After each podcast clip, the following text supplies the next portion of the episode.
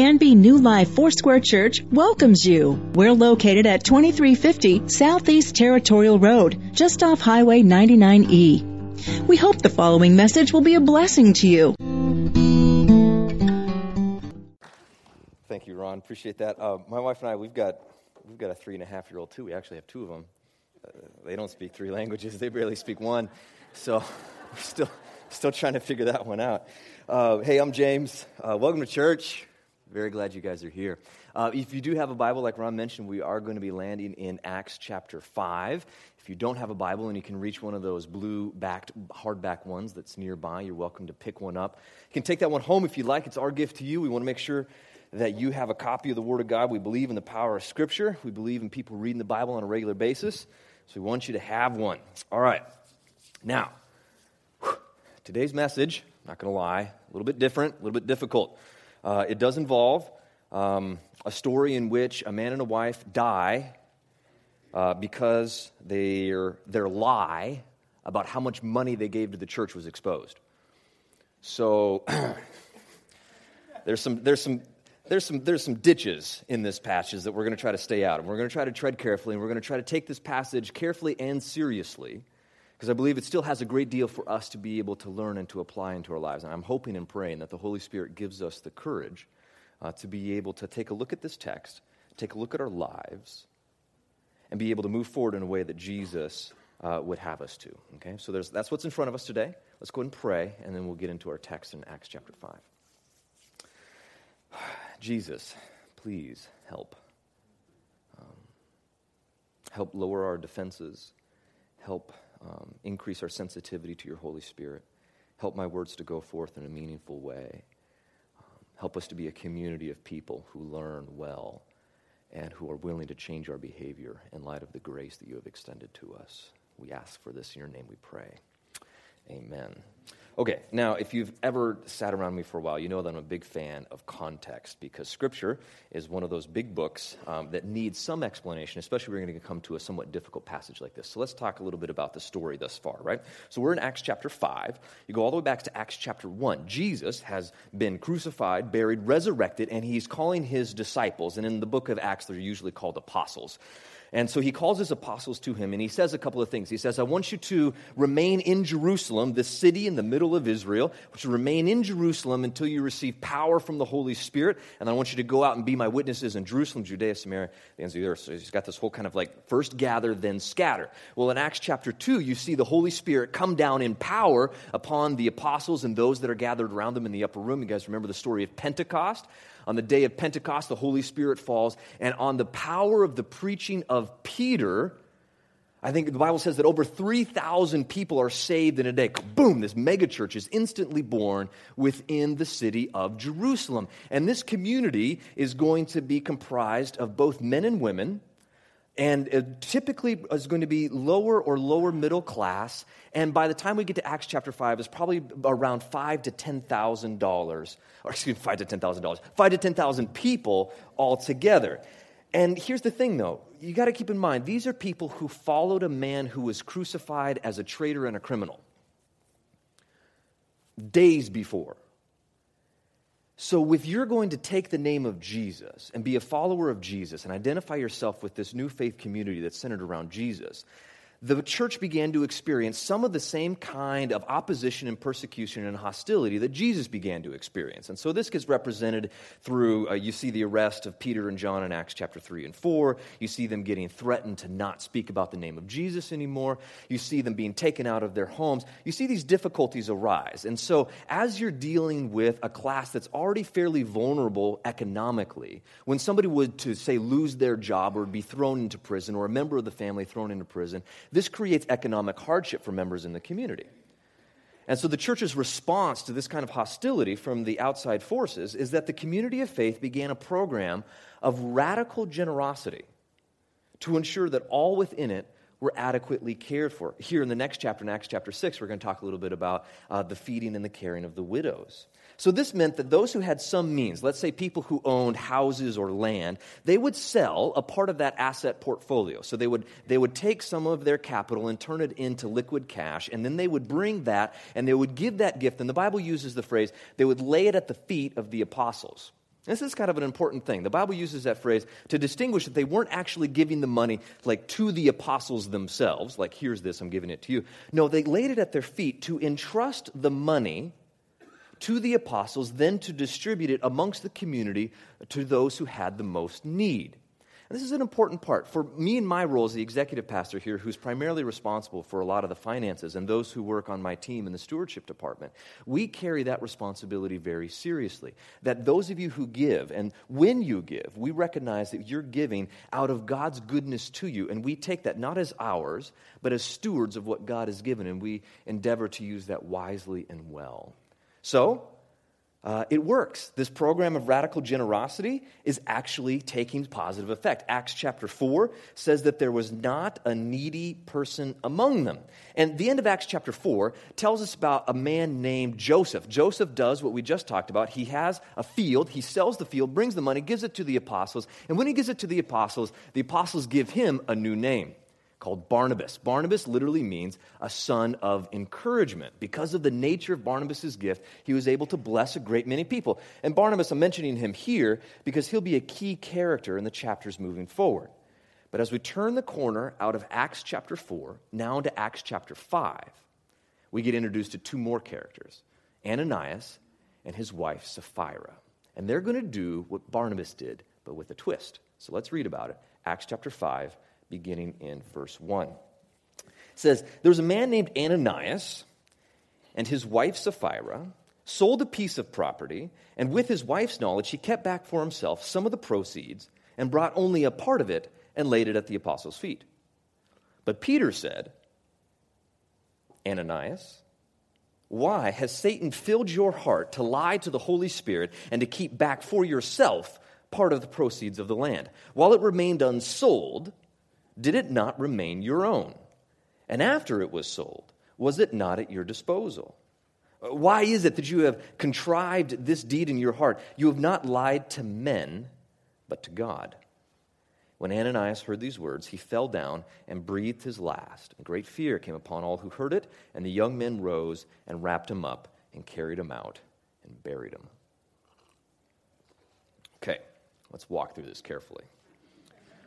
Okay, so notice chapter 1, verse, excuse me, chapter 5, verse 1 indicates that Ananias, the husband, and Sapphira, his wife, worked together, conspired together to give only a part of the proceeds of the sale of the land to the apostles. Okay, now in this case, it's Peter. And Peter, operating full of the Holy Spirit, uses a gift of discernment to be able to see through what Ananias and Sapphira had done. Now, Sapphira is not in the room yet. And he asked the question, Why has Satan filled your heart to lie to God? And this is the same kind of phrasing that was used to describe Judas Iscariot, the man who betrayed Jesus back in the Gospels. On the night that he was betrayed, the Bible describes that Satan entered his heart as well. And then Peter goes through and he asks a series of rhetorical questions about why Ananias kept back a portion of the proceeds of the land. So I want you to look back here at verses 3 and 4, okay, and ask yourself, what exactly is Ananias' sin here? Where did Ananias go wrong? Was it because he didn't give the full uh, sale price of the land? No. Well, what is it? It's the lie. It's the lie. In fact, Peter becomes very clear. He says, and after it was sold, it was still at your disposal. Peter would have been completely fine if Ananias sold it for, let's say, 100 and brings 20, brings 10. Hey, I happen to have this. Here it is. Totally fine. But instead, Peter confronts Ananias about the fact that he had lied about the amount, okay? And then verse 5 recounts that when Ananias heard these words, he falls down and he breathed his last. And the, and the phrase breathed his last is actually a Greek word, it's a medical term. And Luke, who's the author of this text, is, is a doctor by trade and training. So it makes sense that he would use this word to describe kind of the, your life expiring out of your body. All right. Uh, and then naturally, so then the guys come in, they bury him and all that kind of thing. Okay, uh, whew, a few questions here. Um, did we just witness a murder? did, did Peter just kill this guy? right? Now, did you, I mean, did you see that? Did you notice that Peter, he never curses, he never condemns. All Peter does in this whole section is ask questions. Peter asks a question inspired by the Holy Spirit to reveal Ananias' lie, and Ananias had a heart attack all by, all by his lonesome. All right, now the story's not over yet. Remember, I told you that two people have to die in this story. So the husband and the wife have worked together to lie to the apostles about the gift that they're going to give. So let's pick it back up in verse 7 and see what happens to the rest of the story. It says, After an interval of about three hours, his wife comes in, not knowing what had happened. And Peter says to her, Tell me whether you sold the land for so much. And she says, Yeah, yeah, that's the sale price. That's how much I sold it for. And then Peter said to her, How is it that you have agreed to test the Spirit of the Lord? Behold, the feet of those who have buried your husband are at the door, and they will carry you out. And immediately she fell down at his feet and breathed her last. And when the young men came in, they found her dead, and they carried her out and buried her beside her husband. And great fear came upon the whole church and upon all who heard these things. Yeah, no, yeah, of course. Okay. Okay, so here's the story. So the wife, Sapphira, comes in a couple of hours later, right? And she has no idea what's happened. And this is kind of a big deal because in ancient Jewish culture, if you were to die, the rite of burial is a very big thing. You don't just take a body and go put it in the ground. So Sapphira comes in, she has no idea what's happened. And, and then Peter asks her, notice more questions, right? But the kind of question that Peter asked Sapphira is quite different than the kind of question he asked Ananias. You can hear Peter give her a chance to be able to confess what she's done. Is this the amount? I can imagine him holding the bag. This right here. Is this the full sale price of the land? He's giving her an opportunity to confess and come clean. But Sapphira, she, she misses it. She misses it. She's more interested. I'm not, I'm not altogether sure. The Bible doesn't say what motivates Sapphira to continue the lie here, but you can see Peter beginning to kind of almost hold out this olive branch and say, I'm giving you a chance here. But she doesn't take it. And then Peter, again, motivated with the gift of discernment, tells her that the feet of those who have buried her husband are at the door to bury you as well. And then hearing the double shock of not only that the lie that she and her husband had conspired about has been exposed, but also that her husband is now dead, she too collapses at Peter's feet and she gets, gets taken out and she's buried alongside her husband Ananias. And then, as you would naturally expect, as this story, I'm sure, rapidly spreads throughout the community, this causes great fear uh, and I'm sure great respect for the apostles. All right. So that's the story. Now, I could wrap this whole thing up right now and say, guys, the moral of the story is really simple. If you lie, you die. but I don't think that would make me a very good pastor, and I don't think it would help you out a whole lot as well. And so I started, I mean, like, so, I mean, I've been thinking about this for a while, and you read the text, and I've got, I mean, there's a ton of questions that I have about this text. But the one that I couldn't shake, and the one that we're going to try to focus on, that I think will shape the rest of our time together today, is this question Why does Luke, the author of the text, include this story? And why does he include it in such detail? Okay, I mean, you get, I mean, Acts is a book that covers decades of early church history. By definition, all history is selective. There are certain things that get included in history, and there are certain things that do not. Why did this story get included? And with such detail. I mean, we have a note that she came in three hours later. You hardly see that. We see lengthy dialogue. What was Luke's intention for including this particular story? What was he trying to communicate to the early church community about what it meant to be a community and why this story? Uh, let's think back here. I think the answer to the question comes back if you again kind of think back to what Luke is attempting to do in this entire book.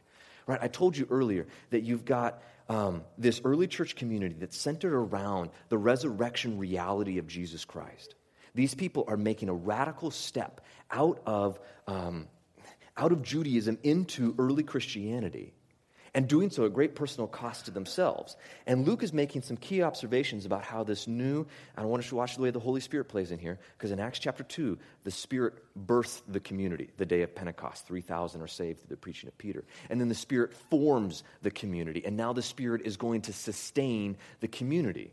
And what Peter is doing, if you look back in Acts chapter 2, you're going to see um, that Peter describes this new spirit birth, spirit formed, spirit led community as devoting themselves to sound doctrine, intimate fellowship, fervent prayers, and great food. I think that's Acts 2:40. And this, by the way, is a model for how we run our life group ministry here. We're going to have probably, I don't know, my wife and I host a life group on Sunday nights, and we're going to meet tonight. There'll be probably a dozen adults and at least that many more kids. It's complete chaos. And we always do a couple of things. We always talk about Jesus together. We always pray for each other. We always become better friends. And we always enjoy great food. You do those four things consistently, and you will begin to build genuine community, the same kind of thing that was present in Acts chapter 2, or excuse me, Acts chapter, yeah, Acts chapter 2. So if you're not in a life group already, connect with Dave Metzer, get in one. They're pretty fantastic you see them engage, the early church, in this kind of spontaneous, radical generosity that we mentioned earlier. And they wanted to ensure that all of their fellow Christ followers did not lack the same essentials. I want you to see that this community had joy and hospitality and generosity, just written large all the way across it, right? And Barnabas gets presented in Acts chapter 4 as, as a role model for the kind of behavior that really sustained community. So his is the positive example out of the end of chapter 4. And then Luke wisely now gives us a negative example in Ananias and Sapphira.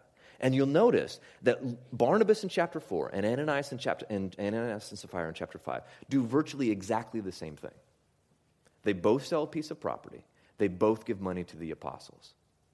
One walks away with a new name, son of encouragement. Two fall down dead. What's the difference? Yeah. Yeah. What was the motivation, right? You see, what Barnabas was doing was an act of self sacrifice that benefited others. What Ananias and Sapphira were doing was an act of self aggrandizement that benefited themselves. You see, in the early church, this was a big thing. Ego is going to be replaced by humility, greed is going to be replaced by generosity, distrust is going to be replaced by hospitality. Fear is going to be replaced by joy. These are the things that marked the early church community. These are the things that should mark us as a church community as well. And so the way to get ahead in the first century, as it often is today, was through violence and oppression. That's what the Romans did better than anyone else. They were the occupying force in the land that these people lived in. Violence and oppression made you right made you in charge. And the church adopts a policy of turning the other cheek. So, not through violence and oppression, but through the joyful self sacrifice of your own material possessions. Success is no longer measured by your portfolio, how many houses and businesses and land you can acquire, but by how much your resources can now benefit other people. Success is not measured by uh, net worth, but by the number of people you've helped and friends that you have made. And so, into this dynamic of very countercultural living, steps Ananias and Sapphira, still very much functioning out of an old model that says, I'm going to do what I can and manipulate the situation so that I end up looking great and I get to experience the benefit of the proceeds of the money. So they conspire to choose uh, to lie, make themselves look better than they really were, and this pride is what makes them unfit for community life. So, Luke's point in Acts chapter 5 is not, as, as I see it at least, um, some sort of scare tactic inputted into the early church to prompt people to give. I don't think that's it at all. I think that this behavior was demonstrated to us as a negative example for the kinds of things that destroy and tear down community, the kind of thing that Luke was most interested in sustaining which was Holy Spirit led community. And it's the kind of stuff that we can take seriously today because human nature hasn't changed much. I will tell you that I resonate with Ananias and Sapphira a great deal. I am keenly interested in making sure that my own reputation is bolstered as much as it can. I am keenly interested in acquiring as much as I can. I think if we're all honest with ourselves, that we will begin to realize that all of us have something of Ananias and Sapphira within it if it's not for Jesus. And so I want to finish up by talking a little bit about maybe why Ananias did what they did, which in my mind, here's the punchline pride. And I want us to see ourselves as, as a kind of Ananias and Sapphira, but more, more importantly, I want to see Jesus as being the only hope we have for being able to overcome uh, this issue. Okay? Now, the text doesn't explicitly say that they were motivated by pride, but the way that Luke puts those two things in contrast, uh, uh, see Joseph turning into Barnabas, receiving a name and recognition because of his gift, and then immediately afterwards, Ananias and Sapphira potentially trying to do the same, is pride. And pride is a kind of a tricky thing to nail down. You ever met a proud person? I was working on an assignment. Uh, I'm in school, I'm in a master's program. I'm working with this cohort, and we were working on this team based project, and we were about to turn it in, and we were asking ourselves, what kind of grade do you hope to get in this? And I'm like, you know, I'm, I'm pretty comfortable. Like, I know we did the work, so whatever the prof says is going to be fine with me. And as we kind of go around the circle, yeah, I mean, I'd be happy with it. I think, we, I think it's A work, I'd be happy with the B. And then one of my colleagues, he's like, I want this work to be the kind of work that they show the next class as what the best work is. like, oh, okay then. Which, and, and, and if you don't mind me bragging, it actually was. He wrote that on our paper. We're going to show this to the next. I was so, I was, anyway, I was super stoked. But some people have that kind of ambition. But pride can get manifested in a lot of funky ways. It can get uh, manifested in kind of like a false humility. Right? Have you ever met somebody who's too proud to accept your help? right? That's, that's what that is, is pride. I don't want to reach out because I don't want other people to see me vulnerable. I don't want other, other people to see me as weak. I don't want other people to see me as being in need. You know one of the best ways to build community? Don't buy all your tools. Go borrow them from your neighbor. hey man, I, can I borrow your leaf blower? Right? Yeah. Put yourself in somebody else's service requires humility. It's fun to be the person who gets to give. Sometimes it's less difficult to be the person who gets to receive. So pride can be a funky kind of thing. See, pride destroys true community, though, because all of the relationships of a proud person orbit around the central question what can you do for me? Right? Anybody ever dated a person like this?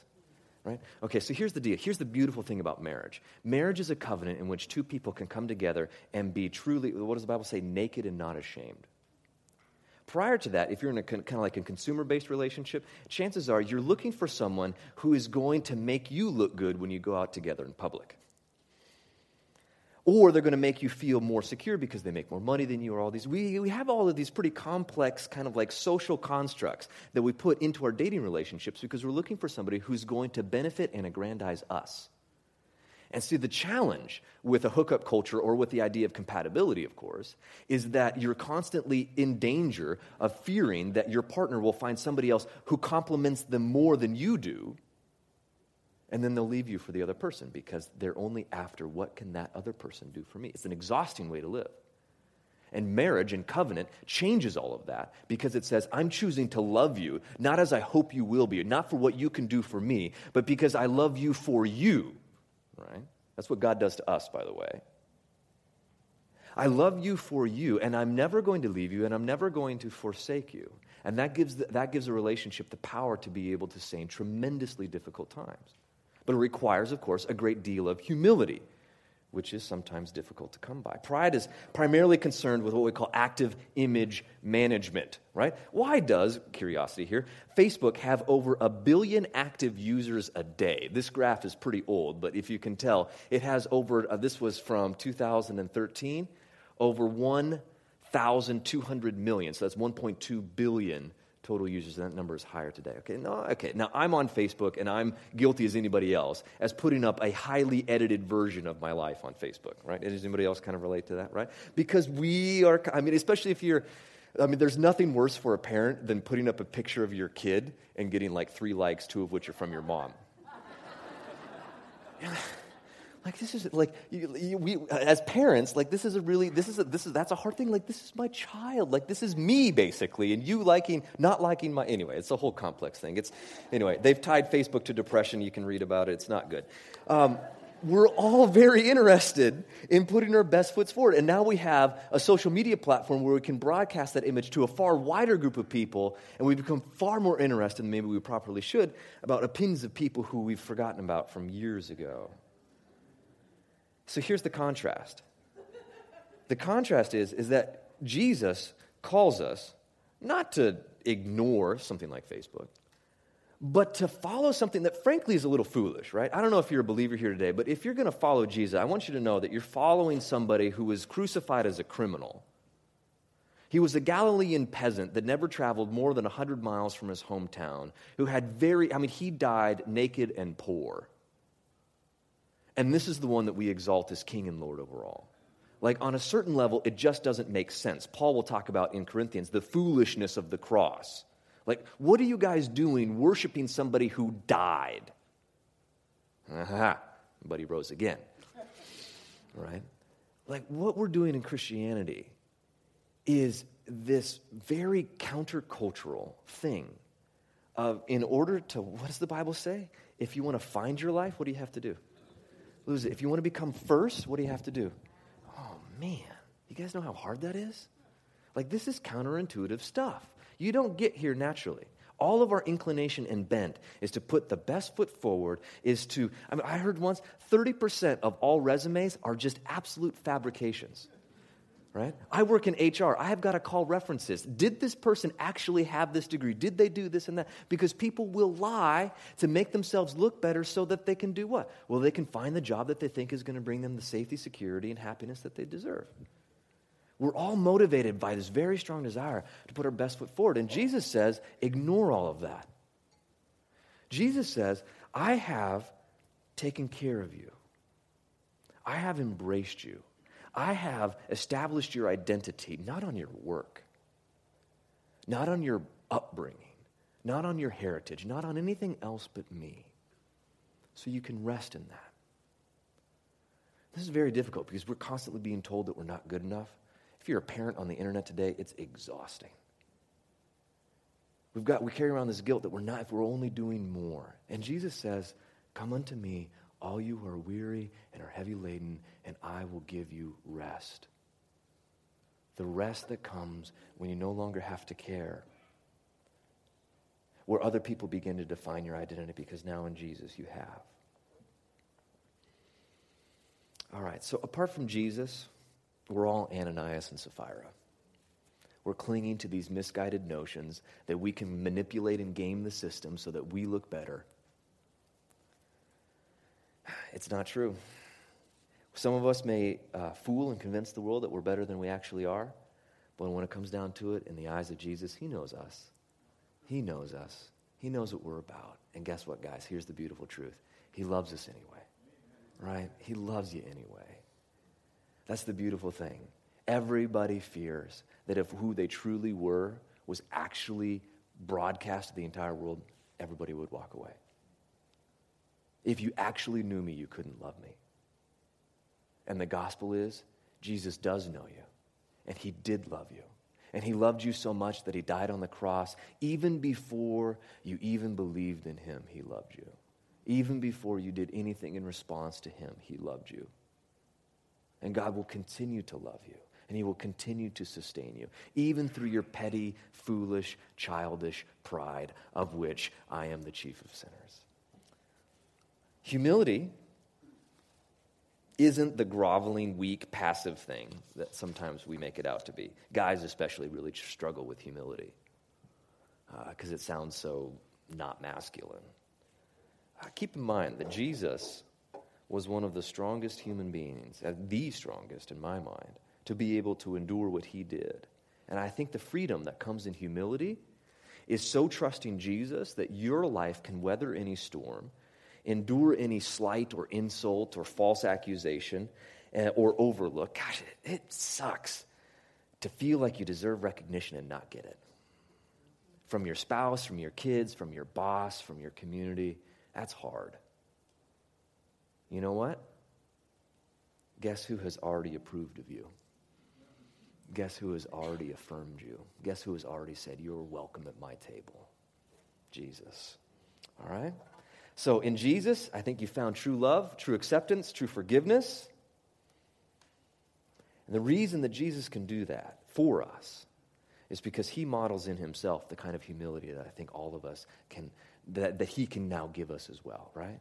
I mean, Jesus was perfect, and what does he get? At his trial, he was falsely accused by two dudes paid to lie. He was beat, he was spit upon, he was whipped and flogged, he was nailed to a tree. What does the Bible say? He never says a word in self defense. Why? Because he entrusts his soul to the one who judges justly. He knew that God, not the Roman soldiers, were the one who were ultimately in control, and he could endure tremendous pain, tremendous verbal abuse, tremendous degradation and humiliation. Why? Because his hope and his joy was not set on the circumstances of this life but upon the one who is going to judge justly and bring all things to right. So, the path towards humility, let me finish with a few of these thoughts. The path towards humility, I think, has a few mile markers on it, right? There are these. I drew this little road sign for you guys. First, you got to be quick to ask for forgiveness. You got to be able to learn from your critics, and you got to be ambitious for the success of others. And maybe those are in relation to like how difficult these things are. You got to be quick to ask for forgiveness. You guys ever found that true in your own marriage? Right? She owns 98% of that mess. But dang it, if I don't own my 2%, if I'm not humble enough to recognize that I was the one who also contributed, guys, friends, honestly, we know this. It takes two to tango, right? It's not ever one person's fault. That's hard. So, for whatever it is that you've got to own, own be humble enough to take the first initiative towards seeking reconciliation. Just be quick to ask for forgiveness. If you're asking for forgiveness, that's really hard. I was, um, there was a situation where there was a young man who needed to apologize to my wife. And it was a very awkward situation for him. And the poor guy, he stumbles through and he says, um, I'm sorry. Or I want to say that I'm sorry, is what he said want to say that I'm sorry. I came up to him afterwards, like, bro, I get your heart. I totally get it. But wanting to say that you're sorry is a completely different statement than saying, I was wrong. Please forgive me. When you ask for forgiveness, don't try to gloss over. Identify with and demonstrate empathy towards how your actions or behaviors, or non action and behavior, negatively affected somebody else. I see that when I did this, this caused you to lose trust in my ability to be able to care for you. And I know that causes fear in your life, and that's pain, and I'm sorry. Would you please forgive me? That's a very different kind of thing.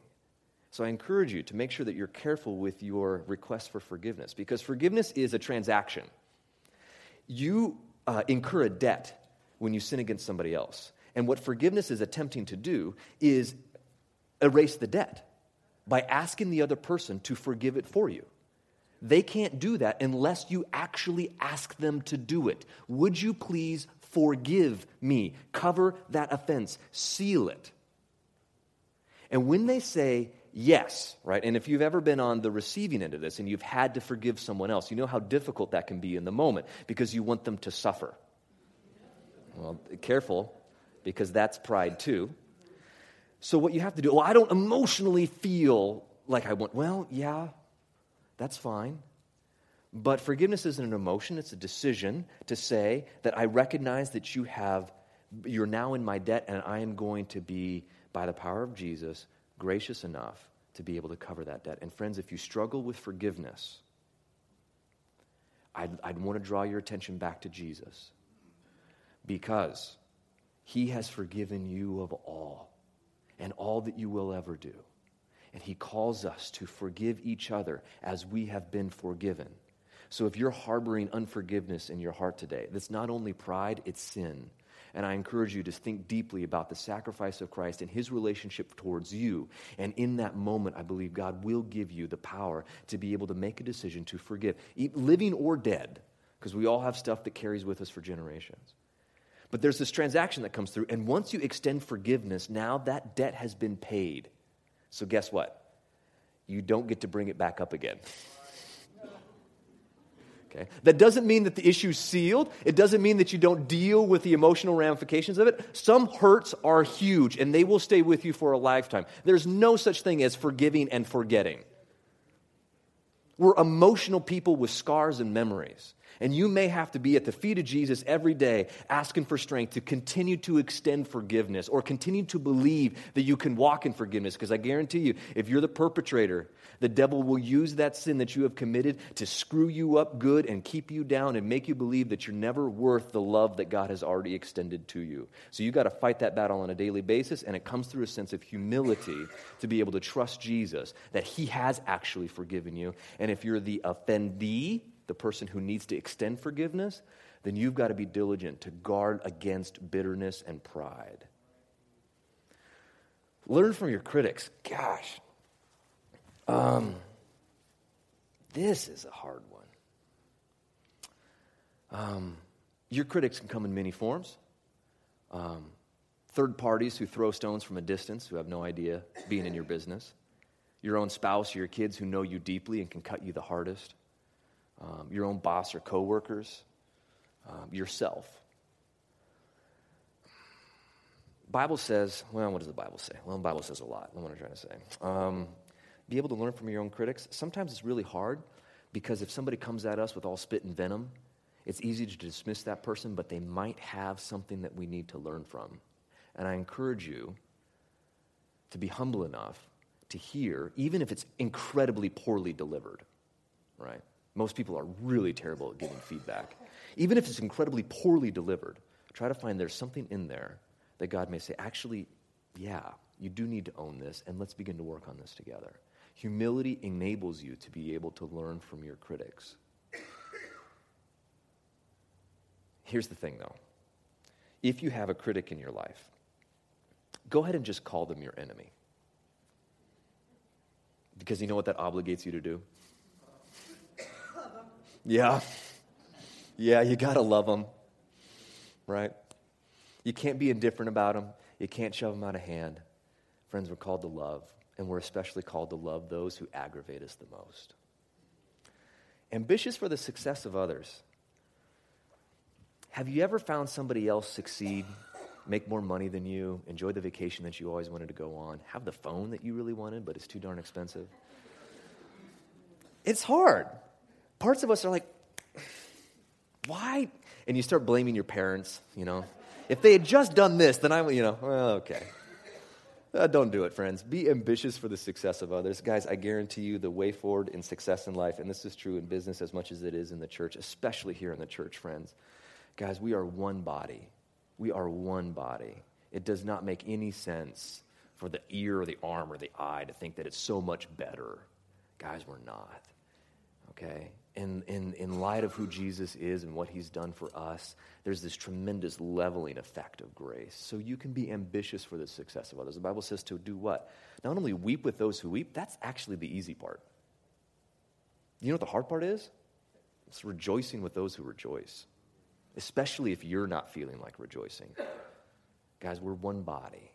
Let's begin to strengthen and encourage each other. It sounds cheesy, but when one of us wins, we all win.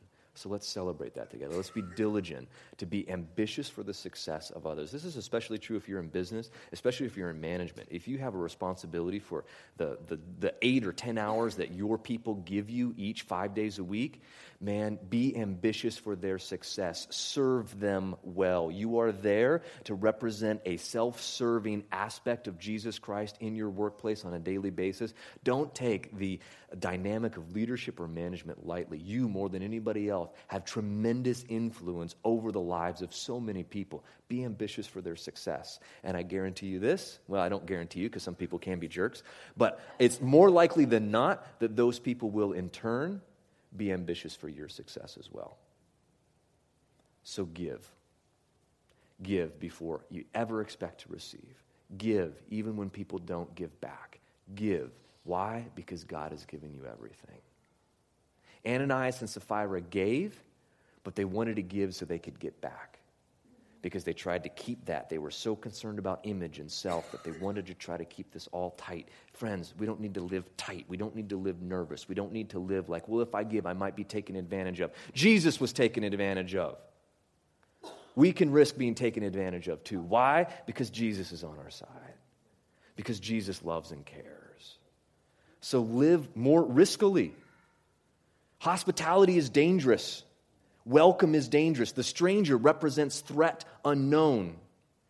Invite them in anyway. Why? Because Jesus.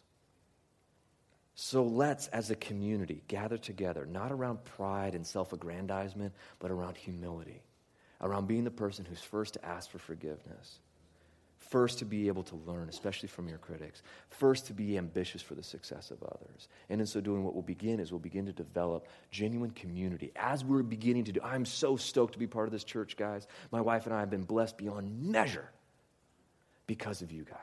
Like, we do community well. And through humility, I believe in the power of Jesus, we can do it even better.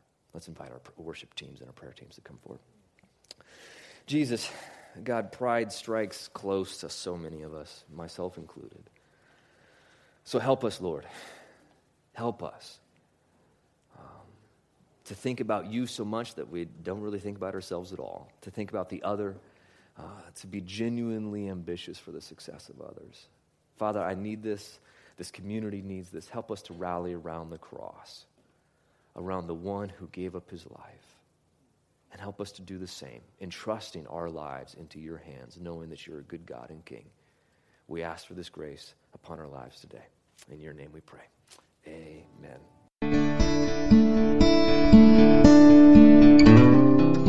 You can contact the church office Tuesday through Thursday from 9 to 5 and Fridays from 9 to 3 at 503 266 4444.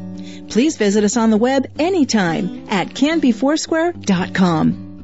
Pastor Ron and others on New Life staff, along with occasional guest speakers, trust that the Holy Spirit will use the message to teach you, encourage you, and give you hope.